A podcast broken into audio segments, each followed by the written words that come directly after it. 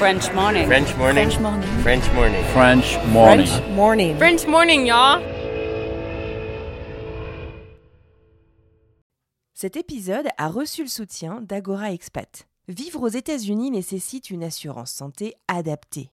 Mais trouver la solution parmi toutes les offres peut s'avérer être un vrai casse-tête. Budget, besoin, franchise, difficile de tout combiner.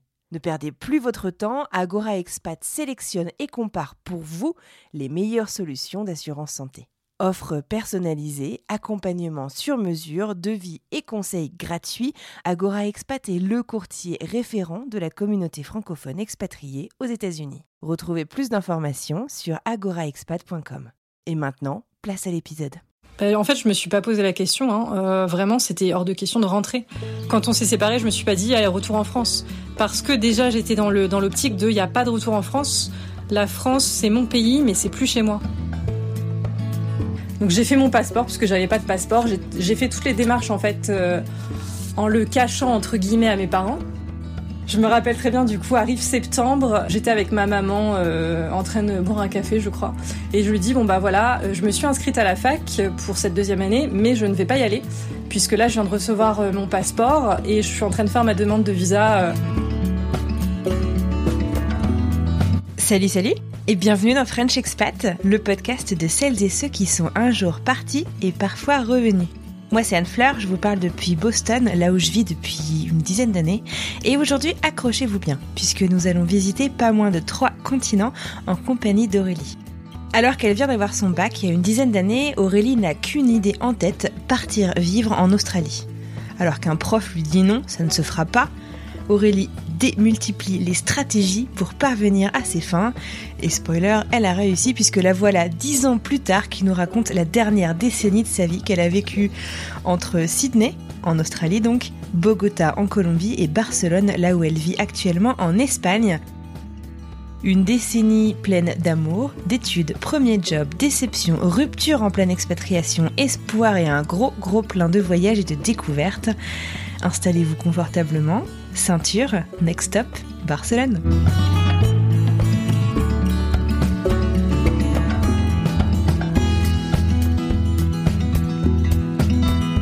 Salut Aurélie, bienvenue dans French Expat, le podcast. Merci beaucoup d'avoir accepté mon invitation. Comment vas-tu et d'où me parles-tu? Bonjour, bah merci de m'avoir invité. Euh, alors là, je te parle de d'Ariège en France, où je suis pendant deux mois. Je vis euh, à Barcelone en Espagne. Ça fait presque quatre ans, euh, ouais, ça va faire quatre ans le 4 mai euh, que je que je suis arrivée à Barcelone. Et je suis passée euh, par Bogota en Colombie et par Sydney en Australie. Donc en tout, ça fait presque neuf ans que j'ai quitté la France. Trop chouette, ça annonce la couleur. En tout cas, je te dis un immense merci d'avoir répondu à notre appel à témoins il y a quelques semaines au moment où on enregistre cet épisode. Avant de parler justement du pourquoi, du comment, est-ce que tu pourrais te présenter s'il te plaît? Depuis que je suis à Barcelone, donc je travaille dans une start-up qui s'occupe euh, des retards euh, ou annulations de vols. Euh, donc voilà, on est en plein dedans. Mhm. Puisqu'à la base, en fait, je suis diplômée dans le tourisme et du coup, euh, 100% en télétravail. Donc c'est ce qui me permet aussi de pouvoir euh, là prendre deux mois et, et venir en campagne. Loin de tout. Justement, quand on discutait un petit peu euh, il y a quelques semaines euh, initialement, tu me disais que euh, pour toi, en grandissant, tu voulais être expat à tout prix, que tu as choisi même, euh, enfin tu voulais absolument partir, tu as choisi ton école en fonction justement des opportunités de vivre à l'étranger que ça te donnait.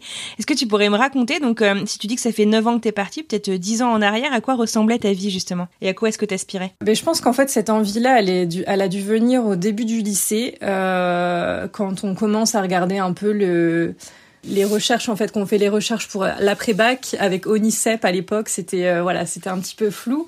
Et, euh, et je sais que j'avais vu qu'il y avait pas mal d'échanges euh, à l'étranger. Moi, j'avais personne autour de moi qui partait. Euh, ma famille n'est pas du tout portée sur le voyage, voilà, sur les échanges.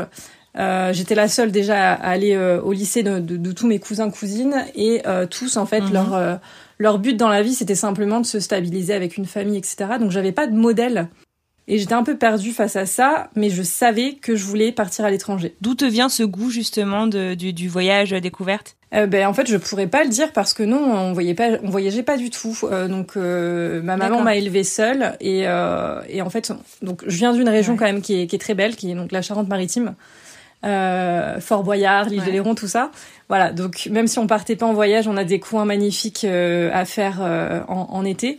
Mais mais en fait je pense que c'est peut-être aussi le les, les, découvertes par la télé. Je regardais beaucoup de documentaires animaliers, de reportages sur euh, sur euh, ouais sur tous les pays du monde. Et c'est vraiment quelque chose que je voyais à travers mon écran et que je me disais mais il y a des gens qui font ça, il y a des gens qui vivent autrement que le modèle qu'on nous impose un peu en France. Donc moi aussi j'ai envie de faire ça. Ok. Arrive, euh, c'est quoi ton post-bac? C'est ça. Quels sont les choix du coup que tu fais? Et raconte-moi un peu comment comment ça se passe. Euh, donc à la base, je souhaitais m'orienter vers euh, l'édition parce que voilà, j'étais très littéraire. Le monde du livre, c'est vraiment quelque chose qui m'attirait. Le livre en général, l'objet. Euh, mhm. Donc euh, voilà, c'était vraiment là-dedans que je voulais m'orienter. Euh, J'avais rencontré déjà l'université donc de La Rochelle où je me suis inscrite. Donc je mhm. rentre en fait en, en lettres modernes et dans le but de partir en deuxième année à l'université de Sydney. D'accord, donc tu savais déjà où Voilà, c'est ça. C'était la seule université en fait dans mon dans mon académie qui proposait euh, un échange universitaire avec euh, avec l'Australie. Donc euh, moi, c'était vraiment ah mon but ultime. il fallait que je parte dans mon cursus de trois ans. Il fallait que je parte en Australie. Mhm. Et ça s'est pas vraiment déroulé comme ça en fait. bah du coup, je, je, termine ma première année, euh, tout se passe bien, mhm. je la valide, je passe en deuxième année, sauf que euh, vient le moment de euh, me poser la question comment remplir le dossier pour partir. Et là, mon prof d'anglais me dit simplement mais donc euh, Aurélie, tu n'auras pas le niveau en fait pour le test d'anglais euh, demandé. Je, je, ne te mets même pas sur la liste en fait d'attente pour pour cette université là parce que je, je sais que tu n'auras pas le niveau. Et voilà, donc j'étais un petit peu surprise, on va dire, et je me suis dit, bon, bah, tant pis, euh, je pars seule. Donc je décide en fait de faire une césure. C'est hyper courageux quand même parce que si on dit du coup que t'as pas forcément le niveau d'anglais, que en plus t'es au début de tes études, tu connais pas puisque tu as jamais voyagé, enfin c'est assez c'est c'est c'est couillu quoi. Mais en fait euh, donc à ce moment-là j'avais euh, 20 ans puisque j'ai eu mon bac à 19 ans et pour moi enfin je voyais pas le côté euh, difficile ou, euh, ou un peu couillu justement. Parce que je pense que quand on est jeune il y a, y a peut-être ce cette frénésie qui euh, qui part un peu avec l'âge. Mais voilà j'étais euh, je voulais foncer. C'était évident que que c'était ce que je voulais faire et il y avait voilà. Donc j'ai fait mon passeport puisque j'avais pas de passeport. J'ai fait toutes les démarches en fait euh, en le cachant entre guillemets à mes parents. Ah ouais? et puis je, oui oui oui je me rappelle très bien, du coup, arrive septembre, euh, j'étais avec ma maman euh, en train de boire un café, je crois, et je lui dis bon bah voilà, mhm. je me suis inscrite à la fac pour cette deuxième année, mais je ne vais pas y aller puisque là je viens de recevoir euh, mon passeport et je suis en train de faire ma demande de visa euh, pour l'Australie. Je pars en Australie euh, dès que j'ai mon visa. Elle est du tout mal à l'envers. elle était, elle était très très mal. Elle, elle, a pas compris en fait. elle savait très bien que j'avais cette envie d'échange universitaire, mais pour elle, c'est, ça mhm. restait un cursus académique en fait. Euh, qu'est-ce que tu vas faire? Comment tu vas le payer? Euh, Est-ce que tu vas travailler J'ai les mêmes questions que ta mère, je veux tout savoir. Du coup, quand même, j'avoue que ça me faisait un peu peur le, le côté, euh, voilà, c'est un pays qui coûte cher. Je vais, je vais connaître personne et mon niveau d'anglais est, c'est vrai, assez euh, limite. Mais du coup, en fait, j'avais peur de partir comme ça seule. Donc, euh, j'ai regardé sur internet euh, une agence ouais. d'au pair et je me suis dit, voilà, c'est la meilleure solution pour moi. J'avais quelques expériences de babysitting. Euh, sans diplôme en particulier, mais voilà, je, je me suis dit je vais tenter comme ça. Et donc j'ai rencontré une famille euh, par visio euh, qui avait deux enfants, qui étaient basés euh, dans, le, dans le quartier un peu riche euh, du nord de Sydney. et qui acceptait en fait de me prendre. donc voilà, ils m'ont dit bah quand t'es prête, tu viens. C'était début novembre 2000, 2012. Ouais, c'est ça. Ouais. Euh, je, je pars euh, du coup euh, billet pour Sydney et je, et je pars m'installer en fait dans leur famille. D'accord. Et tu pars pour combien de temps alors du coup à cette époque-là, tu sais? Euh, alors dans ma tête, je partais jusqu'à maximum juin-juillet 2013, puisque l'objectif c'était de reprendre en septembre 2013 la fac. Donc à peu près un an. D'accord. Voilà. Et donc tu avais réussi sans problème auprès de l'université à dire euh, ce sera une césure. Enfin, tu, tu pouvais mettre en pause ton diplôme sans perdre, euh, ça. sans perdre l'ancienneté ou je sais pas trop comment on dit. Oui, bah en fait, je pense que c'est un peu le cas avec toutes les universités publiques. Enfin, à l'époque, je sais pas si ça a changé. D'accord. Euh, les crédits en fait qu'on valide sont valables 5 ans. Donc euh, pendant D'accord. 5 ans, ça ne s'annule pas et, et je peux reprendre à n'importe quel moment euh, Super, ma licence. Et euh, donc voilà, trop contente, j'arrive à Sydney. Euh, là, je je découvre en fait euh, vraiment quelque chose qui qui me paraissait euh, impossible à, à faire, à voir. Et, euh, et au final, quand même, j'ai un petit euh, un petit décalage pendant trois jours. Je me dis mais qu'est-ce que je fais là? Je ne comprends absolument rien dans la famille. Euh, c'est c'est- en fait quand j'en parle avec d'autres expatriés, c'est marrant parce que quand on n'a pas la langue au début, quand on apprend vraiment tout ça, on a ce petit passage où euh, on a l'impression que le cerveau brûle.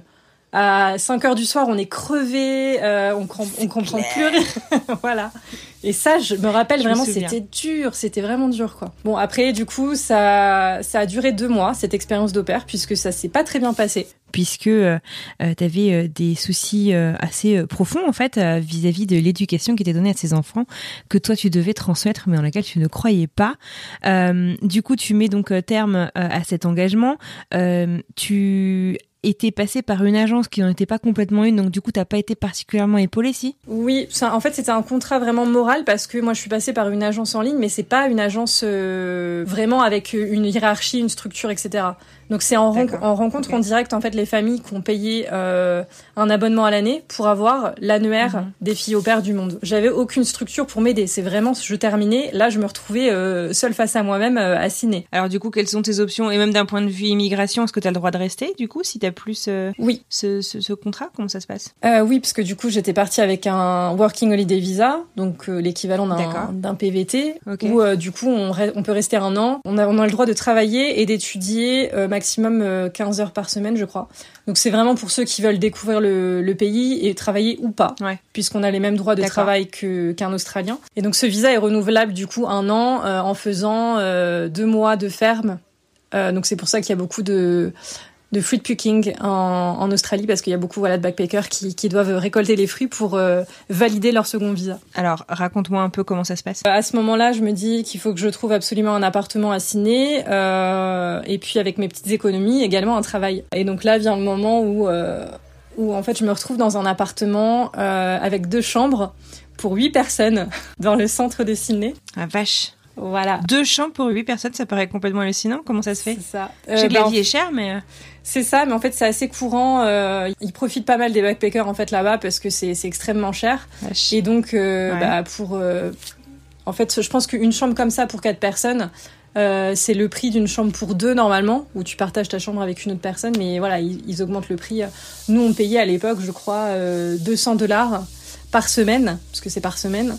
Euh, pour Ouais. partager notre chambre avec trois autres personnes. incroyable. Voilà, donc je me suis retrouvée avec euh, trois filles dans ma chambre. Donc c'était une chambre de garçon, une chambre de fille. Et, euh, et puis à ce moment-là, euh, voilà, là j'ai vraiment commencé à vivre euh, en Australie. C'était assez incroyable. J'ai fait des super rencontres dans cet appartement, dont deux amis qui sont avec moi en ce moment en Ariège. Ah génial, d'accord. Donc des, des amitiés très fortes quoi. C'est ça. Est-ce que tu peux me raconter justement euh, dans quel coin t'étais de Sydney? À quoi ça ressemble la ville de Sydney euh? Moi, moi, j'en suis tombée amoureuse de ce de, de ce coin du monde, Euh, Mhm. mais ça fait très longtemps et je pense que ça serait sympa. si on ferme les yeux, tu nous amènes où là, à Sydney? Euh, donc là, l'appart était à Pitt Street, euh, au 28e étage d'une grande tour, avec euh, vue sur les lumières de la ville, donc pas loin de George Street qui amène sur le euh, sur le Victoria Building. Euh, c'est ouais, vraiment le CBD de Sydney et c'est vraiment le quartier des affaires. On n'était pas finalement en fait entouré de, de backpackers comme nous qui venaient vivre la belle vie pendant quelques temps. Il y avait des familles autour de nous. Euh, des businessmen, des businesswomen. Donc euh, voilà, on avait vraiment l'impression d'être euh, d'être quelqu'un en vivant là. C'est assez drôle, mais Trop bien. Et euh, alors tu dis que t'es dans t'es en haut d'une grande tour, mais euh, il y a beaucoup de il y a beaucoup justement de hauts buildings euh, à Sydney. Ou enfin c'est quelle atmosphère justement? Oui, c'est quand même beaucoup de hauts buildings, euh, surtout dans cette partie-là en fait. Euh, Sydney, c'est pas si grand que ça. Donc si on prend par exemple la, la ligne droite de George Street, euh, qui est la plus grande la plus grande rue de Sydney. Pour aller jusqu'à Central Station ou au nord de Sydney, c'est voilà, je pense qu'on peut mettre une heure à pied pour le faire. Donc donc c'est quand même à taille humaine et en même temps ça fourmille. Ouais, ça m'a donné l'impression moi d'une ville tentaculaire moi.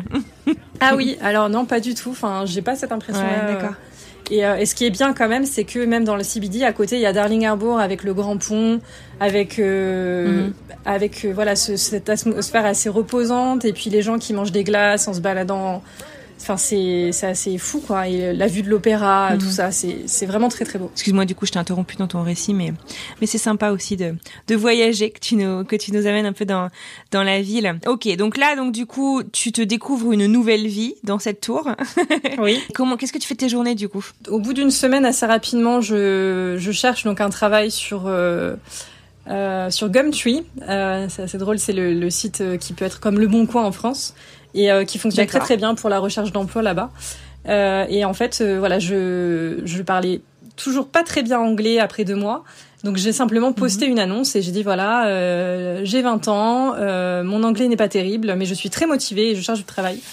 Et, euh, et j'ai trouvé en fait un travail de femme de ménage. Donc je suivais, il y avait une petite dame qui venait me chercher à la gare tous les matins. Et en fait, on allait faire des maisons de particuliers de 7h30 du matin jusqu'à 15-16h. Euh, Donc, c'était quand même des grosses journées. C'est physique, ouais. Ouais, ouais, ouais. On faisait des grosses maisons. Et euh, c'était pas très bien payé, mais euh, ça m'a bien dépanné quand même. Voilà. Et du coup, dans l'aventure, j'ai aussi embarqué, bah, du coup, une amie qui est avec moi en ce moment, donc Vanessa, qui est française que j'ai rencontrée dans l'appartement et mhm. qui elle avait un anglais zéro, qui était venue à Sydney vraiment pour s'amuser et découvrir le pays et elle avait besoin de travailler. Donc euh, voilà, euh, je l'ai fait embaucher avec moi. On a travaillé ensemble pendant deux mois. Et puis à côté, je faisais des babysitting pour des familles françaises parce que ça c'était énormément recherché et euh, voilà, c'était euh, c'était vraiment au bouche à oreille. Donc j'étais assez surprise de voir que les Australiens me faisaient beaucoup confiance sans me connaître. pour garder leurs enfants.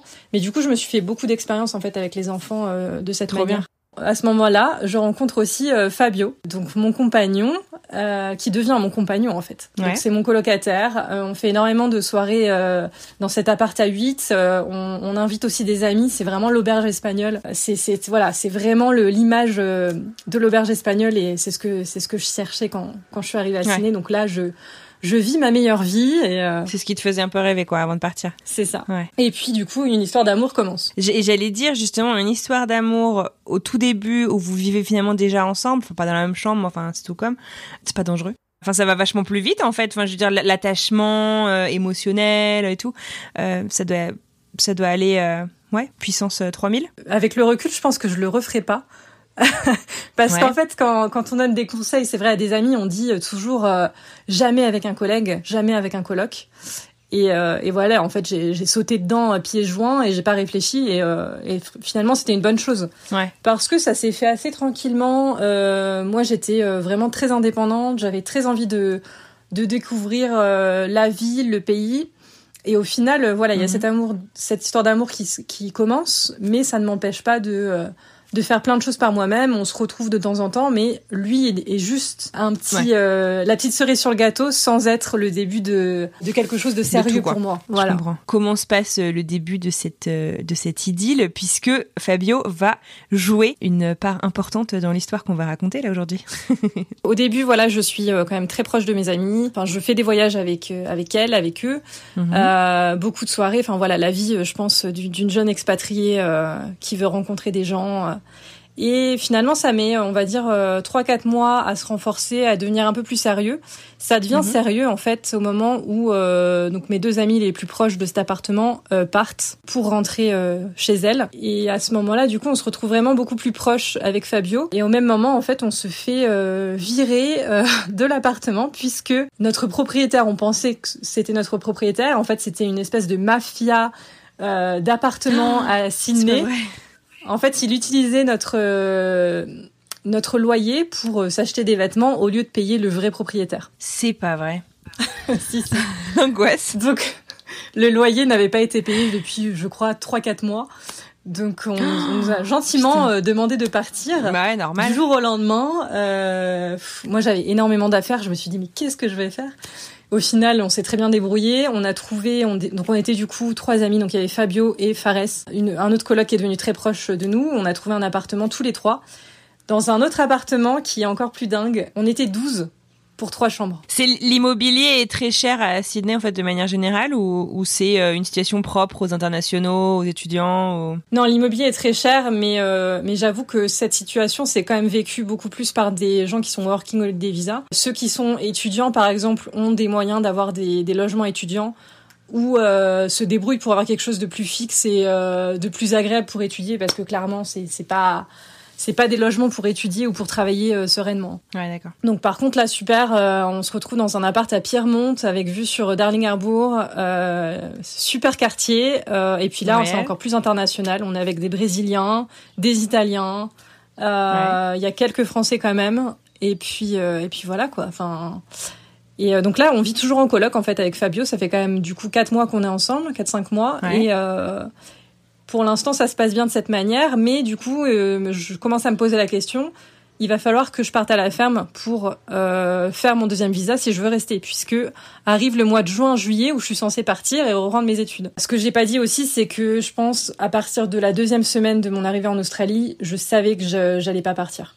C'était c'était sûr. Voilà. C'est rigolo, tu, sais, tu, tu décris un peu un, un coup de foudre, tu sais. euh, Enfin, je veux dire, euh, moi, je- par exemple, quand j'ai rencontré mon mari, euh, j'osais pas le dire, mais euh, au bout de 15 jours, je savais que c'était l'homme de ma vie, mais je le disais à personne parce que je me disais qu'on allait se foutre de ma gueule.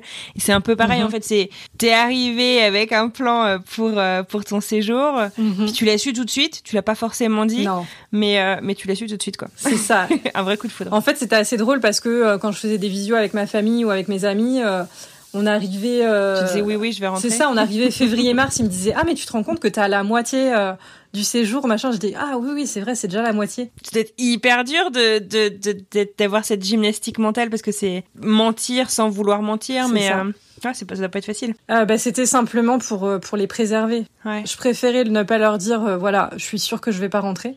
Parce qu'en fait, c'est- c'est dur à dire, mais moi, ça me faisait pas mal de ne pas les revoir. J'étais tellement amoureuse de ce pays parce que c'était ça, c'était un vrai coup de foudre. J'étais tombée en amour de ce pays. Mhm. Euh, je me suis dit, j'ai trop de choses à voir, j'ai trop de choses à faire, il faut que je trouve un moyen de rester. Ouais. Et, euh, et je vais travailler ici, euh, je, vais, je vais commencer ma vie ici, en fait. C'est vraiment ça. Je peux dire que j'ai commencé ma vie en Australie, puisque j'ai. Mhm.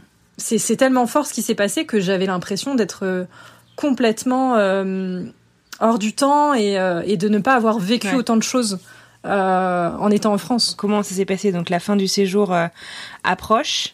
Euh, toujours le grand amour avec Fabio? C'est ça. On n'a pas dit d'ailleurs, Fabio, il vient d'où? C'était un international aussi? Oui, donc Fabio, colombien, qui lui Mhm. était donc en Australie pour perfectionner son, son anglais, pour donc pour faire des études de neurosciences. Euh, donc voilà, il fallait qu'il ait un anglais assez assez fort. Euh, donc il a fait deux ans euh, d'école d'anglais pour, pour pour suivre en fait en, en master de neurosciences à l'université de Sydney. Donc voilà, on n'était pas du tout dans le même cadre d'arrivée et de d'envie tous les deux. Co- comment comment évolue votre votre votre relation par rapport justement à ce séjour qui, qui avance quoi? Mais à ce moment-là, je lui dis, écoute, je, je pense que je vais rester. Mais du coup, il va falloir que je pense à mon deuxième visa, donc il va falloir que je parte à la ferme. Donc est-ce que ça te dit, on se fait un bon voyage tous les deux, et après, quand je reviens, on commence à y penser. Donc du coup, euh, sur un coup de tête Ouais. comme ça, en deux semaines, euh, je lourde tous mes travails. Donc je pense que j'étais euh, caissière, à, caissière dans une pizzeria. euh, à côté, je faisais encore quelques ménages et euh, je gardais des enfants. J'ai dit à tout le monde ciao, bye bye. Et, euh, et on part euh, donc à Early Beach pour aller euh, passer quatre nuits sur un voilier pour faire les Whitsundays Islands. C'est où? C'est dans quel coin ça? C'est dans le nord-est de l'Australie. C'est la grande barrière de corail. Donc euh, Oh waouh, génial. c'est l'image qu'on voit souvent sur les cartes postales, avec, euh, pris d'un hélicoptère là avec le corail en cœur, en forme de cœur euh, dans une eau translucide. Oui, Voilà. effectivement. Bah, les Whitsundays donc ça existe vraiment. Ça existe vraiment et c'est encore plus beau qu'en photo, c'est c'est incroyable. Donc on passe un là Ouais. franchement c'est euh, je pense que tous les deux on se rend compte que euh, qu'on qu'on a une très belle relation, euh, qu'on s'aime très fort et que on peut pas se séparer parce que voilà, c'est on est un peu dans un cadre Mhm. idyllique, c'est lune de miel, euh, on est sur un bateau pendant quatre Ouais, jours avec ça. cinq autres jeunes, euh, voilà. Et, euh, et donc en revenant, je cherche pour elle à la faire, mais en fait là, euh, coup de chance, Euh, je trouve une famille qui a besoin d'aide avec ses enfants et également avec les chevaux de la ferme. Euh, donc je dis hmm. coup de chance parce qu'en fait euh, souvent c'est des, des travails vraiment physiquement assez durs euh, pour valider le deuxième visa. C'est voilà ça va être du ramassage de fruits dans des hmm. j'allais dire des squats parce que c'est vraiment limite les, les, hébergements pour ça. Et, et voilà. Et donc là j'ai beaucoup de chance puisque la famille me paye le billet jusqu'à Montaïsa, donc dans le Queensland. Hmm. C'est à une heure d'avion de Brisbane. Donc je prends un avion de Sydney à Brisbane, ensuite c'est un tout petit avion qui va jusqu'à Montaïsa et je suis vraiment euh, au milieu, c'est une ville au milieu de rien du tout. C'est euh, la, terre et c'est de la terre battue, c'est c'est assez dingue. Et, euh, et je suis je vis avec eux pendant deux mois, donc c'est génial. Je suis avec des petits bébés de deux ans et demi et sept mois.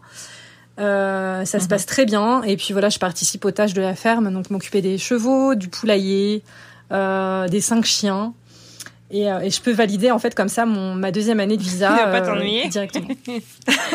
non, mais c'était génial vraiment parce que euh, je venais enfin je venais de Sydney où où tout allait très vite où c'est une ville quand même qui est fatigante.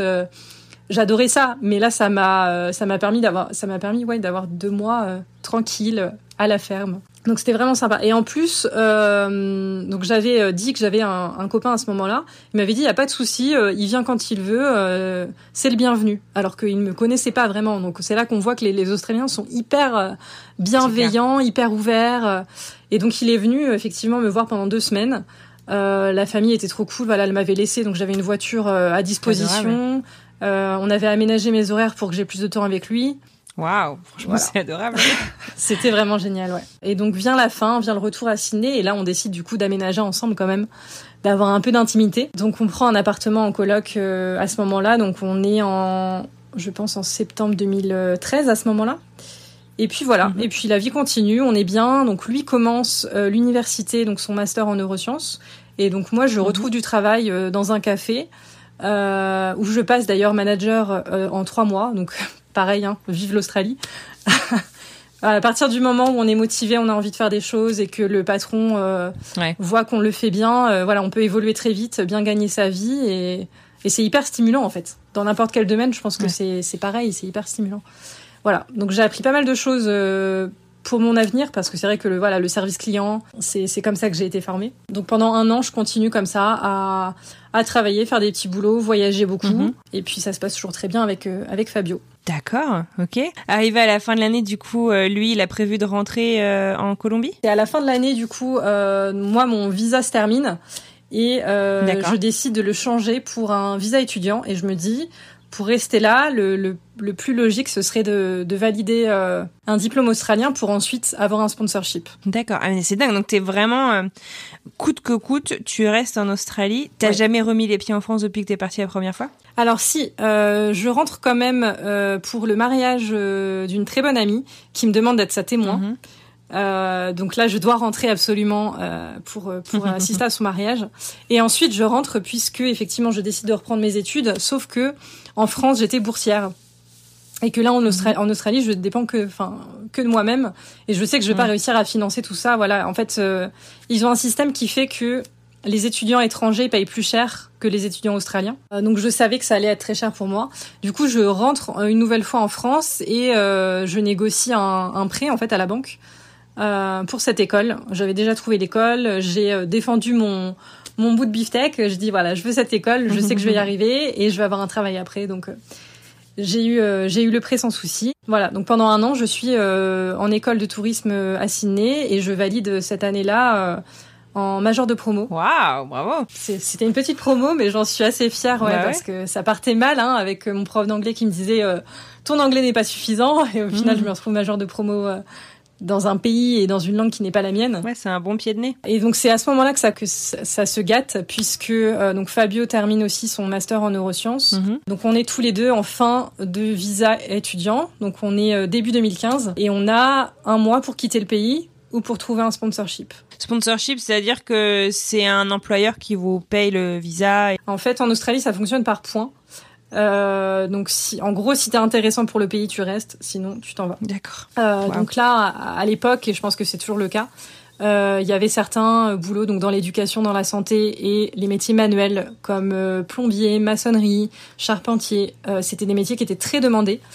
par contre, le, les doctorats en neurosciences où moi, c'était clairement dans les compagnies aériennes ou dans les agences de voyage, ils n'avaient pas besoin de moi. Donc ils n'avaient pas besoin de nous. Euh, du coup, on a vraiment passé beaucoup de coups de téléphone. On s'est fait aider de nos écoles, euh, de nos tuteurs pour essayer de, de, trouver un, un sponsor absolument. Puisque ce qui était bien, c'est que si lui trouvait un sponsor, je pouvais me greffier sur le sien puisqu'on ah était en concubinage. Oui, il n'y a pas besoin d'être marié. Donc ça, mhm. c'est aussi une, une bonne chose. On a dû partir comme ça. Donc en fait, on s'est dit simplement, ok, bon, on n'a pas de solution. Donc moi, je rentre en France et toi, Fabio, tu rentres en Colombie et euh, on voit ce qui se passe. Donc là, on est début euh, 2000, 2015 euh, et, euh, et, en fait, je rentre pendant six mois, donc je ne savais pas que ça allait durer six mois. Ouais. Et j'essaie de trouver du travail en Europe, mhm. puisque mon but, ce n'est pas du tout d'aller en Colombie.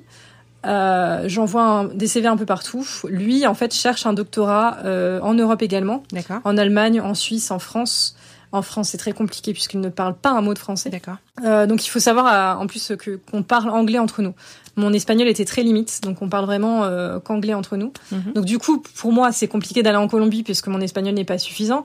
Lui ne peut pas venir en France puisqu'il ne parle pas un mot de français. Mhm. Donc on est dans une situation un peu compliquée. Euh, il vient quand même me voir trois fois puisque ça lui permet aussi d'être en France et de voir comment ça se passe euh, pour le marché de l'emploi en Europe. Mhm. Et au final, euh, au bout de six mois d'envoi de, CV euh, infructueux, euh, je, je, lui dis, écoute, là, il y en a marre. Je prends mon billet pour la Colombie et basta. à ce moment-là, j'ai pas de travail, j'ai rien du tout. comme je dis, mon espagnol est, est pas terrible, mais je décide de partir. Et en fait, une fois que j'ai mon que j'ai mon billet, j'envoie deux CV et j'ai deux réponses positives à Bogota. Comme quoi, c'était c'est assez fou. Ouais. C'était écrit. C'était le destin.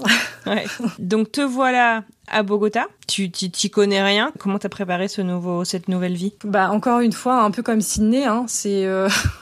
j'ai regardé vite fait. En fait, la différence, c'est que vraiment Sydney, c'était euh, quelque chose qui était ancré en moi et je voulais vraiment le faire depuis des années. Mhm. Je savais, en fait, ce pays m'appelait. La Colombie, ça, j'y ai été parce qu'il y avait Fabio et parce que il fallait que je parte. Euh, les six mois que j'ai passés en France m'ont permis de comprendre que je n'avais rien à faire ici. Ouais. Euh, donc en France. On parle souvent du choc de du retour à la maison euh, après euh, après une expatriation. Ça a été difficile justement pour toi de de rentrer. Ouais, oui, ça a été très difficile. Ben, je me rappelle en fait, forcément en six mois quand je suis rentrée, j'ai aussi pas mal travaillé. Mhm. Et en fait, quand je parlais avec mes collègues, ils me disaient tous, mais mais t'es un peu à l'ouest en fait. T'es es là, mais t'es pas vraiment là.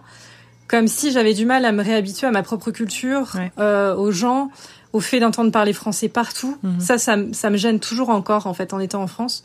De, le fait d'entendre parler français partout dans la rue. C'est bizarre, mais ça me gêne. Ouais. Et donc, ça a été compliqué. Du coup, c'était vraiment une délivrance pour moi de partir à Bogota. Mais en même temps, j'avais ce doute et je savais que cette ville euh, n'allait pas forcément me plaire. Comment tu l'expliques? L'Australie m'appelait, mais la Colombie, je savais que ça allait être un pays qui allait me plaire, mais vivre à Bogota, je le sentais difficile, puisque c'est une très grosse métropole, donc euh, il y a 8 millions d'habitants. Ah wow. euh, le métro n'existe pas. Euh, le, le, trafic euh, est, est, très compliqué, donc il y a un, en fait c'est des bus. donc il y a une ligne de bus, mais les bus c'est une catastrophe. Hein. Les gens s'entassent littéralement dedans, ils sont collés aux fenêtres. C'est ouais, c'est une, c'est une ville très très lourde et moi j'aime pas du tout les grosses villes. Mm-hmm. J'aime pas me sentir comme ça enfermée, compressée. Et puis voilà, Bogota, c'est aussi métro, boulot, dodo. Les gens travaillent. Euh, donc le, le, plein temps, c'est 45 heures par semaine. Ah ouais, quand même. C'est beaucoup de travail. C'est euh, ils vivent pour travailler, tout simplement. Donc c'est c'est spécial. Donc j'arrive là-bas et du coup, quand même, je me fais héberger par euh, par les parents de Fabio pendant un mois. Sympa. donc on vit chez ses parents. Mhm. Ouais. Et, et par contre là, voilà, je me rends compte que c'est vraiment difficile puisque mon travail que je commence assez rapidement, je commence au bout d'une semaine, se trouve en fait au centre de Bogota et euh, les parents de Fabio habitent euh, dans le nord, donc c'est quand même la même ville, faut imaginer. Je mets 1h30 pour aller euh, de la maison jusqu'au travail. Alors qu'on est dans la même ville, on n'est pas du tout dans un quartier en dehors de la ville, on est dans la ville. Je mets 1h30 en bus pour aller, euh, pour aller au travail. C'est euh, c'est hyper dur, donc c'est 3 heures aller-retour tous les jours. Et euh, voilà, c'est quelque chose que je supporte assez mal. Forcément, je commence à chercher un, un, un appartement assez vite. Et en fait, à ce moment-là, avec Fabio, on n'est pas du tout dans la même optique puisque lui, euh, n'ayant pas trouvé de, de doctorat, euh, décide de lancer sa propre entreprise. Et donc, est en plein dans les démarches administratives. Euh, il est vraiment focus travail. Et Mhm. donc, moi, je viens d'arriver dans un nouveau pays. Je travaille, donc je ne l'ai pas dit, mais dans une agence de voyage. Et, euh, et donc, en fait, par la suite, je vais être payée en fait pour voyager. Du coup, voilà, encore une fois, je suis, je suis dans une, un environnement de découverte, de toujours en train de bouger et avoir envie de plus, euh, et lui pas du tout. Donc au final, j'emménage seule dans une colocation euh, et lui vient me rendre visite régulièrement. Mais ça commence, en fait, la relation commence à se détériorer à ce moment-là. Ça doit pas être facile, n'empêche. Je pense que c'est un, un sujet, ça vaut le coup qu'on s'attarde deux secondes dessus. C'est effectivement, toi en fait, t'es encore en expatriation. Enfin, t'es encore euh, dans un nouvel endroit où t'as tout à découvrir. Lui, il est rentré chez lui et C'est exactement ça. il y a un énorme décalage en fait. Enfin, moi, je sais que quand mon mari euh, américain m'a rejoint en France, il nous a fallu un sacré temps d'adaptation avec beaucoup d'efforts justement parce que bah, t'es pas t'es pas dans les mêmes vies en fait à ce moment-là. C'est pas c'est pas facile de se ré- de se réaccorder un peu. C'est ça. Puisqu'en fait, à chaque fois qu'on était ensemble, on était toujours sur des terrains neutres, Mm. entre guillemets. Euh, on parlait anglais, c'était une langue neutre Ouais. pour euh, tous les deux. L'Australie, c'était un pays neutre puisqu'on qu'on le connaissait pas. Ouais. En France, il s'adaptait assez facilement, mais on savait que c'était pour un, un temps euh, limité. Et donc là, en Colombie, je sais que je m'installe là et je sais que euh, que c'est aussi pour être avec lui. Ouais. Mais au final, ça bloque et c'est pas aussi simple qu'avant. Ouais. Comment est-ce que vous faites du coup euh, par rapport à ça? Parce que j'imagine que t'es pas la seule à t'en rendre compte, lui aussi. Non, euh, bah ça vient plus de lui à ce moment-là. En fait, c'est- il me dit mais euh, je, je- enfin on n'a plus du tout les mêmes envies. Euh, j'ai pas l'impression qu'on ait euh, des choses à partager. Donc là, euh, là je Grosse tombe des nues en fait parce que je. T'es à l'autre bout du ouais, monde. parce que je pense que je m'étais vraiment, euh, je m'étais vraiment mis des œillères. Je le voyais, mais j'avais pas envie de le voir. Mhm. Euh, donc au final, en fait, on décide de se séparer euh, le mois de nos trois ans. Donc ça faisait trois ans qu'on était ensemble et on décide Ouais. de se séparer. Mais en fait, euh, à ce moment-là, je vis très bien la rupture parce que je me dis oh bah trop bien, je suis encore plus libre. Euh, j'ai plus à compter sur lui. euh, Enfin, j'ai plus à m'organiser en fonction de lui parce que c'est vrai qu'on avait un emploi du temps assez compliqué pour pour se voir. Mhm. Euh, et puis voilà, je vis ma vie, donc euh, le travail se passe très très bien.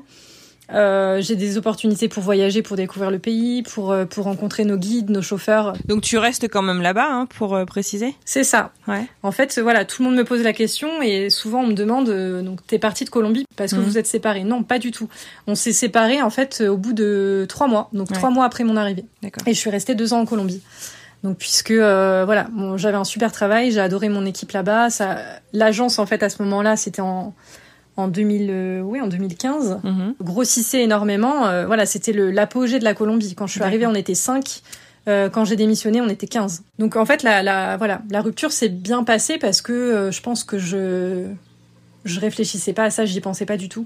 Et en fait, six mois après, j'ai quand même pris une grosse claque parce que je me suis dit ah oui, j'ai quand même perdu.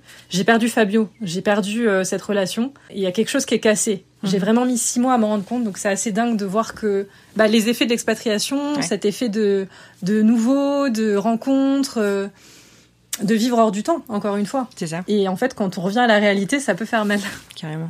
Tu gardes cette euh, cette innocence euh, et cette euh, cette excitation de, de de la découverte, etc. Malgré tout Mhm. ce qui se passe. Comment se passe donc Je comprends que voilà, tu te sens même encore plus libre, t'en profites à fond. Euh, mais au final, on sait que tu nous parles maintenant d'Europe entre la France et l'Espagne. Qu'est-ce qui te pousse à, à rentrer? Parce qu'en fait, ça va, donc du coup, ça va assez vite euh, dans ma carrière professionnelle, puisque bah, là, encore une fois, on me fait confiance assez vite. Donc, euh, donc j'ai 23 ans, euh, le boulot se passe très bien, et comme c'est en train de euh, de grossir, euh, le, le directeur de l'agence me demande de passer euh, donc responsable de vente. Waouh, génial. et voilà de, de passer manager donc j'ai une petite équipe de trois personnes et je, et je dois gérer ça Euh, donc je trouve ça hyper euphorisant génial Mmh, voilà donc je clair. me- je m'investis à fond je travaille beaucoup et puis en fait euh, mes collègues deviennent mes amis et c'est là aussi que je pense qu'il faut faire attention parce que quand le travail te prend autant de temps euh, et que les, les, les gens que tu vois le plus sont vraiment les gens du travail, Ouais. ça peut devenir euh, compliqué euh, dans ta tête, pour ta santé mentale et tout. C'est clair. Et en fait, c'est ce qui se passe, c'est que, ben en fait, toujours, vraiment, la, la rupture avec Fabio, ça a mis vraiment du temps, puisque euh, au bout de six mois, je me suis rendu compte qu'on qu'on était séparés et que c'était dur, jusqu'à la fin, je pense vraiment, où, euh, où je me suis dit, euh, bah en fait j'aimerais qu'il soit là pour m'épauler parce que euh, parce que le travail c'est compliqué parce que je donne beaucoup de mon temps et que j'ai plus trop de vie sociale à part mes collègues. Début 2017, euh, je fais le constat que je vais pas bien du tout, que j'ai besoin d'autre chose, que ça me suffit plus, que voilà la Colombie j'ai vécu euh, des choses extraordinaires, j'ai rencontré des, des gens incroyables parce que encore une fois c'est un pays je pense qui, qui mérite d'être connu, que mm-hmm. trop de gens pensent comme être dangereux ou ou autre, mais voilà, c'est des gens incroyables euh, qui t'ouvrent les, les, portes. Tous mes amis, euh, je fais partie de leur famille maintenant parce que je suis invitée euh, comme si j'étais une cousine. C'est assez fou. C'est vraiment fou pour moi parce que je me rends compte qu'en France, on n'a vraiment pas ça. On a un peu cette peur de l'autre qui n'existe pas dans les pays où j'ai vécu. Et donc là, je commence à me dire, au début 2017, ça ne va pas, qu'est-ce que je fais? J'ai envie de partir, mais je n'ai pas envie de rentrer en France. Et, euh, et, en fait, euh, donc euh, ma collègue euh, Charlotte, qui est française, démissionne et va s'installer à Barcelone puisqu'elle trouve du travail dans l'événementiel à Barcelone en Espagne. Et en fait, au bout d'un mois là-bas, elle me dit mais cette ville, elle est pour toi. Mmh. franchement, Aurélie, Barcelone, c'est une ville pour toi. Je sais pas comment l'expliquer, mais je, je, te vois trop bien vivre ici. Et j'ai dit ah ouais, bah je sais pas, moi je suis vachement attirée par Valencia en Espagne. Mhm. Je peux je peux pas trop commenter, je ne connais pas du tout l'Espagne. bah, Valencia, c'est une petite ville euh, à 3 heures au sud de Barcelone. Euh, qui est beaucoup mhm. plus petite, euh, beaucoup plus espagnole, parce que Barcelone c'est quand même très international et c'est catalan surtout. Voilà, c'est en Catalogne, donc on sent vraiment cette cette empreinte catalane. Mhm. Valencia, il y a beaucoup plus cette petite ville espagnole en bord de mer, beaucoup moins de gens, beaucoup moins international, et ça m'a tiré beaucoup plus parce que j'avais envie de vivre une expérience espagnole. Donc j'ai dit à Charlotte, écoute, ça va pas, je démissionne, euh, je prends un aller simple pour Barcelone et j'essaie de trouver du travail à Valencia. Charlotte m'a hébergée pendant presque trois semaines. Et, euh, et, en fait, en arrivant en Espagne, je me suis rendu compte que le marché du travail c'était très compliqué et encore plus dans les petites villes comme Valencia. À part euh, travailler dans le supermarché du coin ou euh, ou euh, chez l'opticien du coin, il n'y avait pas trop de débouchés. Au final, je reste à Barcelone et, et je trouve un travail dans lequel je suis toujours maintenant. Trop bien. Je, je, reviens juste un tout petit peu sur la langue parce que du coup, donc tu disais au début que tu parlais avec Fabio en anglais. À Bogota, du coup, l'espagnol, t'as fait, t'as fait que ça, j'imagine? Oui, bah surtout que voilà, quand je suis passée responsable de vente dans l'agence de voyage, c'était assez drôle puisque je, enfin, il y avait des moments où j'arrivais pas à communiquer avec euh, mes collègues colombiennes. Euh, donc mon, forcément, mon espagnol est arrivé assez vite, enfin, est revenu assez vite puisque j'ai, mhm. j'ai fait espagnol euh, au bac. Hein. Euh, mais j'ai quand même dû prendre des cours, donc j'avais euh, 4 heures par semaine de, de cours d'espagnol parce que je bloquais complètement l'anglais. Pour le coup, je pense qu'en 4 mois, mon anglais était vraiment bien, était vraiment correct. Euh, L'espagnol, ça a vraiment mis un an. Et donc, par contre, avec euh, avec Fabien, on parlait toujours anglais et même encore aujourd'hui, on est toujours en contact. On parle anglais. On n'a jamais switché pour l'espagnol parce que pour nous, c'est bizarre. Je pense que quand on rencontre quelqu'un dans une langue, on reste sur cette langue-là. Donc vous êtes toujours en contact, c'est génial ça. Oui, oui, oui, on est toujours en contact. Pour la petite histoire, donc lui euh, est marié euh, à une française et a un petit garçon. Non, sérieux, c'est énorme. Voilà. ouais, ouais, ouais. D'accord. Alors avant qu'on ne rentre vraiment euh, complètement euh, en Espagne et qu'on ne tourne le chapitre euh, de la Colombie, j'aimerais bien qu'on revienne un tout petit peu en arrière avec une question que j'aime bien poser à tous mes invités. Si je ferme les yeux et que je suis à Bogota, est-ce que tu peux me faire voyager un peu justement dans Bogota? Qu'est-ce que je vais voir, sentir, ressentir? Tu peux me, tu peux me raconter un petit peu? Bah, Bogota, ce serait vraiment la, la vie de rue, je vais dire puisqu'il y a énormément de musiciens dans la rue, il y a énormément de vendeurs de rue. Donc moi, le matin, mon, mon petit péché mignon, c'était euh, d'acheter euh, des arepas rellenas. Donc c'est un espèce de pain de maïs, deux pains de maïs en fait, qui sont fourrés avec euh, de la viande revenue très longtemps, donc un peu comme du bourguignon, de la viande de bourguignon. Et, et du fromage, voilà, et donc dans deux pains de maïs comme un sandwich. Ouais. Euh, et ça, ils mangent ça le matin souvent. C'est le petit déjeuner. Il y a énormément de vendeurs d'arepas dans la rue. Euh, beaucoup de vendeurs de jus de fruits, de café. Donc. Euh, D'accord. On mange beaucoup de viande? Pas trop, c'est plus le poulet. D'accord. En Colombie, c'est beaucoup le poulet. Voilà, ils mangent du poulet partout. La, la gastronomie est incroyable. Ah Vraiment, partez en Colombie et mangez. Donc ça, c'est c'est un truc euh, qu'ils prennent le matin, mais est-ce qu'il y a une spécialité justement, un truc euh, préféré euh, que t'adores, qui te manque tout particulièrement L'ariaco, donc c'est le plat de le plat de Bogota, hein, c'est le plat des des Los Andes, de, de la montagne. Euh, en fait, c'est une espèce de soupe avec du poulet, des patates, euh, des herbes. Euh, de la crème, de l'avocat et c'est servi avec du riz et c'est euh, c'est incroyable, c'est très très bon parce qu'en fait c'est pas une soupe mixée, donc ça, ça pourrait ne pas faire envie en photo, mais c'est vraiment très très bon. Et euh, il y a plein de plats comme ça. Ils ont énormément de, de ils ont du riz dans tous leurs euh, plats. Ils ont des haricots rouges surtout et, euh, et des avocats. Et voilà, il y a plein de saveurs qui se mélangent, sucré-salé. Euh, J'adore ça. Super. Euh, Est-ce que tu as un quartier préféré, même peut-être à Bogota? Le quartier touristique, c'est la Candelaria, donc euh, dans le centre de Bogota. Donc j'habitais à côté euh, de la Candelaria. En fait, c'est euh, des les, les, les façades de maisons sont très colorées. Il y a énormément de graffiti. Donc, ce qui est sympa à faire quand on visite Bogota, c'est de faire le tour des graffitis. Ah, d'accord. Ouais. Et puis euh, c'est aussi un quartier universitaire, euh, donc il y a beaucoup de places, de petites places où il y a beaucoup de jeunes qui se retrouvent, qui discutent, qui euh, dessinent. Donc c'est assez vivant là-dessus, c'est sympa et, et ça vaut la peine de de s'y attarder en fait en fin de journée pour discuter avec les gens. Super, super, bah ça fait euh, ça fait rêver tout ça. Je te remercie.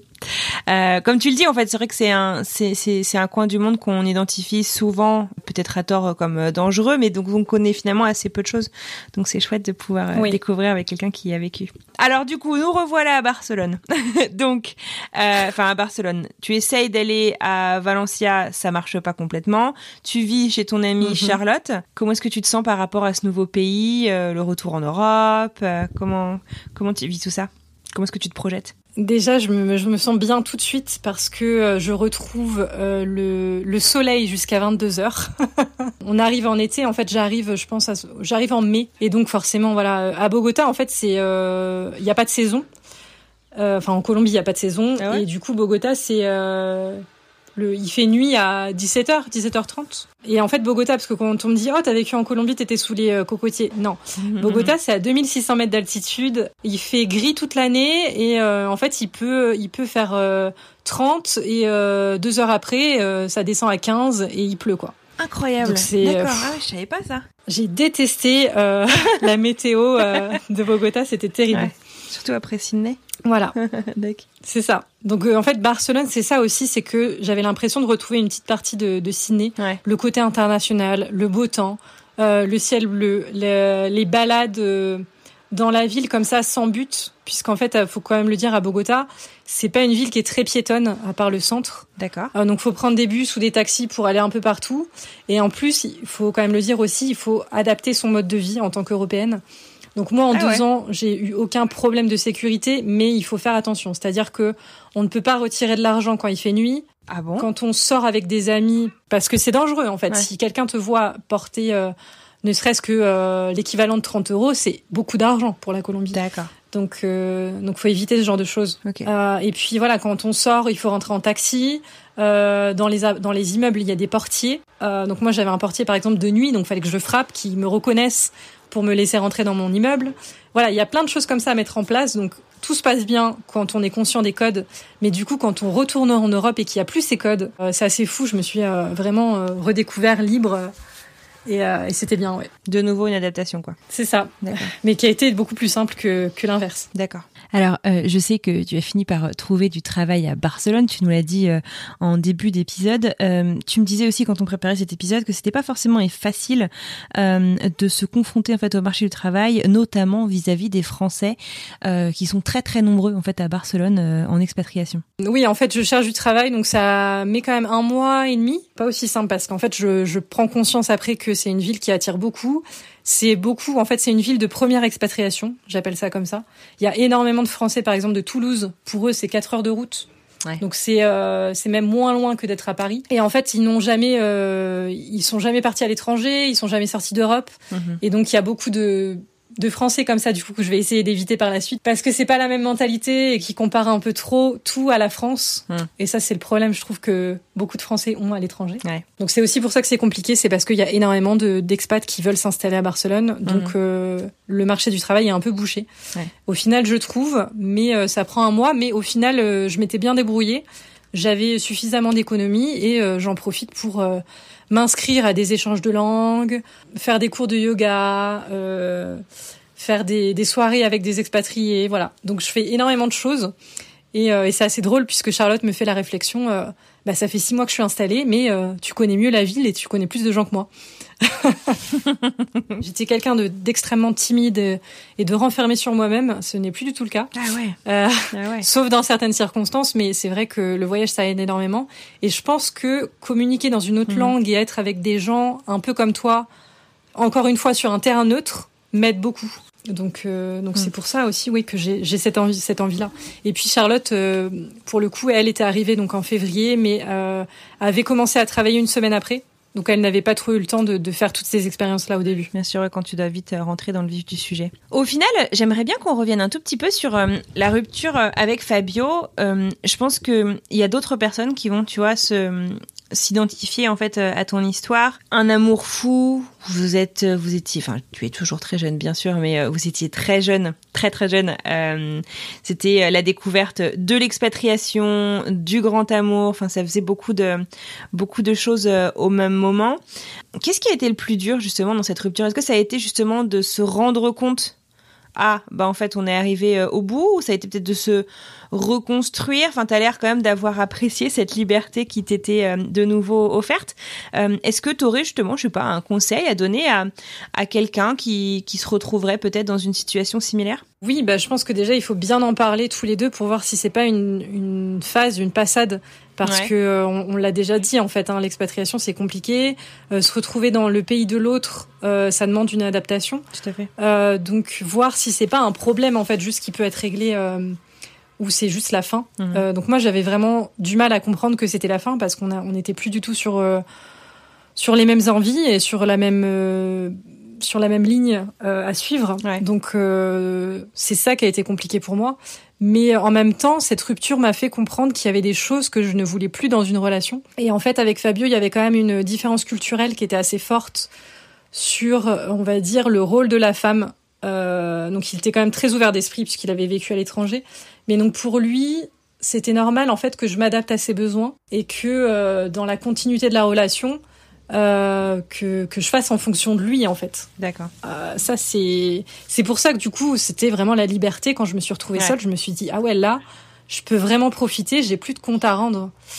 Et, euh, et en fait je me suis rendu compte par la suite que bah, dans ma relation actuelle par exemple je j'ai pas de compte à rendre non plus en fait. On, on est deux on est bien.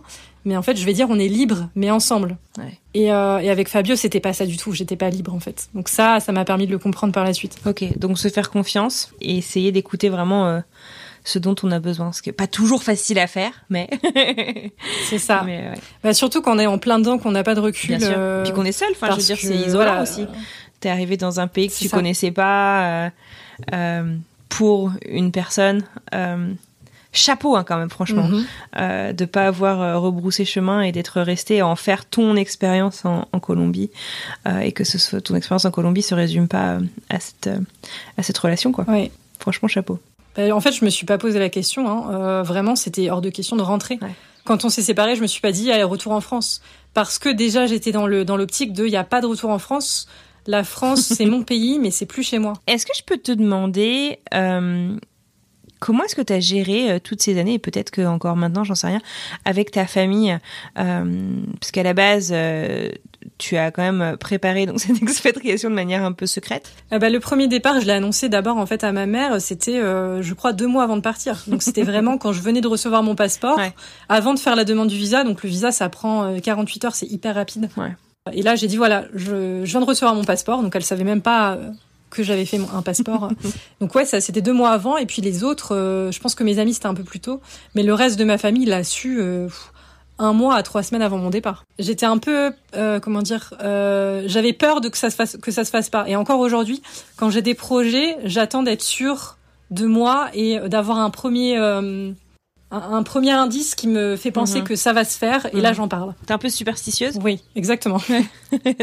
et, et la relation justement avec euh, ta famille ou ta maman euh, au fur et à mesure euh, des années, donc euh, parce qu'à la base tu lui as annoncé que tu partais pour un an, ça va faire neuf ans maintenant que t'es, enfin que t'es parti. Bon là t'as, là t'es en France au moment où on se parle, mais euh, tu ne vis plus en France. Comment s'est passé du coup la dernière décennie? Et comment ça se passe maintenant aujourd'hui? Ma famille en général, je pense qu'ils étaient tous surpris que je reste, parce que pour eux, en fait, c'est bien de faire ça, de, de partir s'expatrier, Mhm. de découvrir quelque chose, mais ensuite il faut rentrer.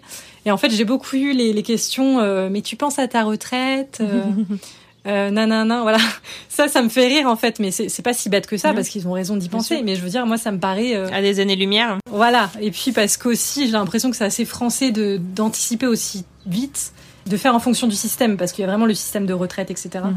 Euh, à l'é- à l'étranger, en général, dans les autres pays, on se débrouille autrement Ouais. pour ça. Ouais, je pense que c'est ma maman, parce que avec ma maman, on a quand même une relation assez fusionnelle. Je suis fille unique, elle m'a élevée seule. Elle, ça a été très dur. Et honnêtement, quand je suis rentrée d'Australie, donc ça a duré six mois entre l'Australie et la Colombie, euh, elle était persuadée que j'allais rester. Et puis, euh, limite, elle allait me faire un, un appartement en dessous du sien euh, pour me livrer les petits plats tous les dimanches. Ouais. Voilà, elle se voyait déjà en fait me réintégrer dans sa vie, Ouais. dans la même ville. Mais mais au final, en fait, je pense que euh, elle a compris il y a deux ans de ça, euh, quand euh, je lui ai offert euh, un voyage en Grèce pour ses 50 ans. Euh, donc ça, c'est un truc, je suis, je suis assez fière parce que franchement, depuis que je voyage, j'ai vraiment envie d'offrir ça à ma maman qui voyage pas du tout. Ouais. Donc on est partis toutes les deux à, à Mykonos et, et en fait je me rappelle d'une randonnée qu'on a fait. On est arrivé en haut de ces escaliers, il y avait une, une église et une vue incroyable sur sur l'île. Et elle m'a dit Oh, mais en fait t'as raison. Il faut que tu fasses des enfants tard. Il faut que tu profites. Il faut que tu continues. euh, c'est toi. Ouais. Voilà. Et en fait j'ai l'impression qu'elle a pris conscience que j'étais épanouie de cette Que manière. t'étais au bon endroit. Voilà, que j'étais au bon endroit et que peu importe ce que pouvaient dire les gens, parce que euh, bah, forcément ça, ça parle dans la famille, ça parle, euh, mais ça, ça ne l'importe plus en fait maintenant. Elle est bien par rapport à ça. C'est génial ça. C'est quand que tu as réussi à connecter avec elle et à lui partager bah, ta passion, ton monde. Euh, c'est super. C'est super. Elle a eu l'occasion de venir te voir d'ailleurs dans tes différents lieux d'expatriation? Euh, bah non, malheureusement en Australie et en Colombie non. C'est loin en même temps. En Espagne euh, donc c'est c'est beaucoup plus près, c'est beaucoup plus simple. Mhm. Euh, en fait c'est assez euh, facile. donc de la ville d'où je viens en Charente-Maritime, ça met euh, 8 heures de voiture. D'accord. Donc elle est venue il y a deux ans, elle a fait les 8 heures de voiture, elle est venue me voir Mhm. pendant une semaine. Trop chouette. D'accord. Voilà. Donc c'était la première fois qu'elle venait. C'est assez, c'est assez drôle de la voir puisqu'elle ne parle, elle ne parle que français, donc elle a du mal à s'exprimer. Mm. Mais, euh, mais voilà, elle est, elle est bien. Quand elle vient me voir, elle est, elle est vraiment à l'aise. Est-ce que tu as une idée de si t'étais pas partie justement en 2012, si t'avais pas un peu suivi, si t'avais écouté ce prof d'anglais qui te disait non, pars pas, à quoi ressemblerait ta vie aujourd'hui? Je pense que je serais bien triste, honnêtement. Euh, je me suis jamais posé la question parce que, euh, parce qu'en fait, euh, vraiment avec le recul, je me dis c'est, c'est vraiment en Australie que j'ai commencé à vivre. Ah ouais. Euh, donc peut-être que j'aurais suivi un chemin euh, tracé, que j'aurais fini ma licence euh, pro comme c'était prévu, que je serais dans un domaine qui me convient pas du tout parce que je me suis épanouie ensuite dans le tourisme et qu'à la base je, partais pour l'édition. Je sais pas où je serais, mais je serais pas très heureuse. Alors là, aujourd'hui, au moment où on se parle, ça va faire dix ans que ce prof d'anglais t'a dit euh, non, c'est pas une bonne idée que tu partes.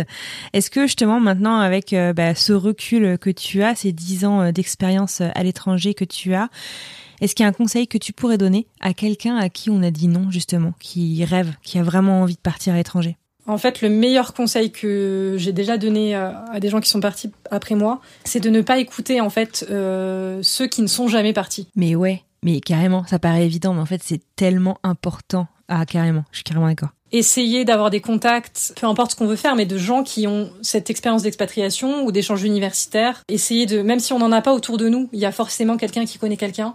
Et puis avec les forums, avec Internet, voilà, c'est quand même beaucoup plus simple qu'avant. Mhm. Mais vraiment ne pas écouter euh, les gens qui ont un avis sur tout et qui n'ont jamais fait cette expérience-là. Ouais. Je sais pas si tu le sais, à la fin de chaque épisode, on demande à nos invités de nous faire un petit tour euh, euh, de leurs immanquables. Alors je sais pas si tu veux, par exemple, nous faire un petit tour de Bogota ou de Sydney ou des deux ou des trois avec avec Barcelone. Quelles seraient, je sais pas, trois, quatre choses à ne pas manquer. Je sais pas, un truc à goûter, un truc à voir, un truc à vivre dans ces villes ou dans ces pays. Bah, je vais commencer par Barcelone puisque c'est le plus près de moi. Euh, Barcelone, le quartier où je vis, le quartier de Saint Anthony, euh, qui est pas forcément très connu, qui est vraiment très sympa parce que c'est des petites rues, c'est très espagnol. Voilà, les balcons, les petits balcons, les petits cafés. Euh, moi, je suis fan des, petits cafés, des terrasses, des brunchs. Voilà, ça c'est, il faut absolument le faire. Euh, Montjuic, donc le grand parc de Montjuic à Barcelone. Donc c'est un énorme terrain vert avec plein plein de petits labyrinthes, des petits, Trop bien. des petits étangs. Voilà, c'est magnifique pour se balader en Mhm. famille, entre amis, pour faire des pique-niques, pour aller courir. Et puis et puis le bord de mer. Le bord de mer de Barcelone, c'est euh, c'est un petit Miami en Ah fait. ouais? Voilà. C'est des gens qui font du roller, du skate, du vélo. Ouais ouais. Et puis euh, entouré de palmiers, donc c'est Ouais. super chouette. Il fait beau toute l'année. Euh, L'hiver dure deux mois, donc c'est top. Voilà. Et puis sinon, euh, Bogota, encore une fois, le quartier de la Candelaria, manger dans les, les petits les petits camions, enfin les, les petits euh, street food, euh, des petits vendeurs de rue, voilà. Euh, Mhm. Donc ça c'est génial. Bogota, ce qui ce qui est génial aussi, c'est tous les dimanches, il, il- donc il il coupe une partie de la ville pour laisser en fait une, une grande autoroute pour euh, ceux qui veulent faire du vélo, du roller et Ah, courir. Donc il y a une grande partie de la ville qui est bloquée justement pour que les gens puissent Mhm. faire leur sport. Et à côté de ça, du coup, il y a des gens qui vendent euh, des mandarines pressées. euh, donc Ah, c'est génial. Pour les sportifs du dimanche. Eh ben génial, je te remercie pour ces recommandations, puis pour ce moment passé euh, toutes les deux. Je te souhaite une très très belle continuation et je te dis à bientôt Aurélie.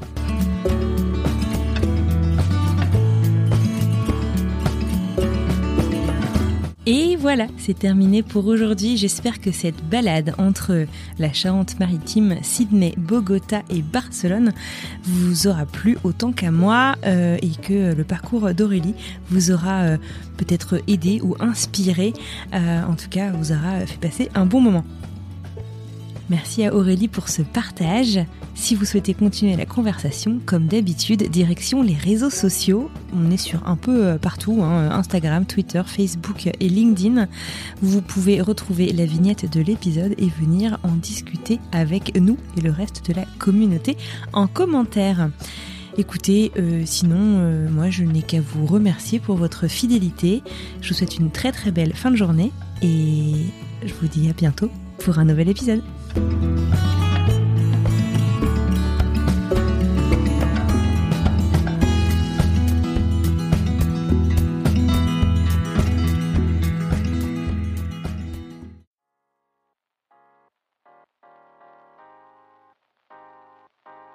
Vous venez d'écouter un podcast réalisé par moi-même, Anne-Fleur Andrely, mixé et habillé par Alice Krief et produit par French Morning.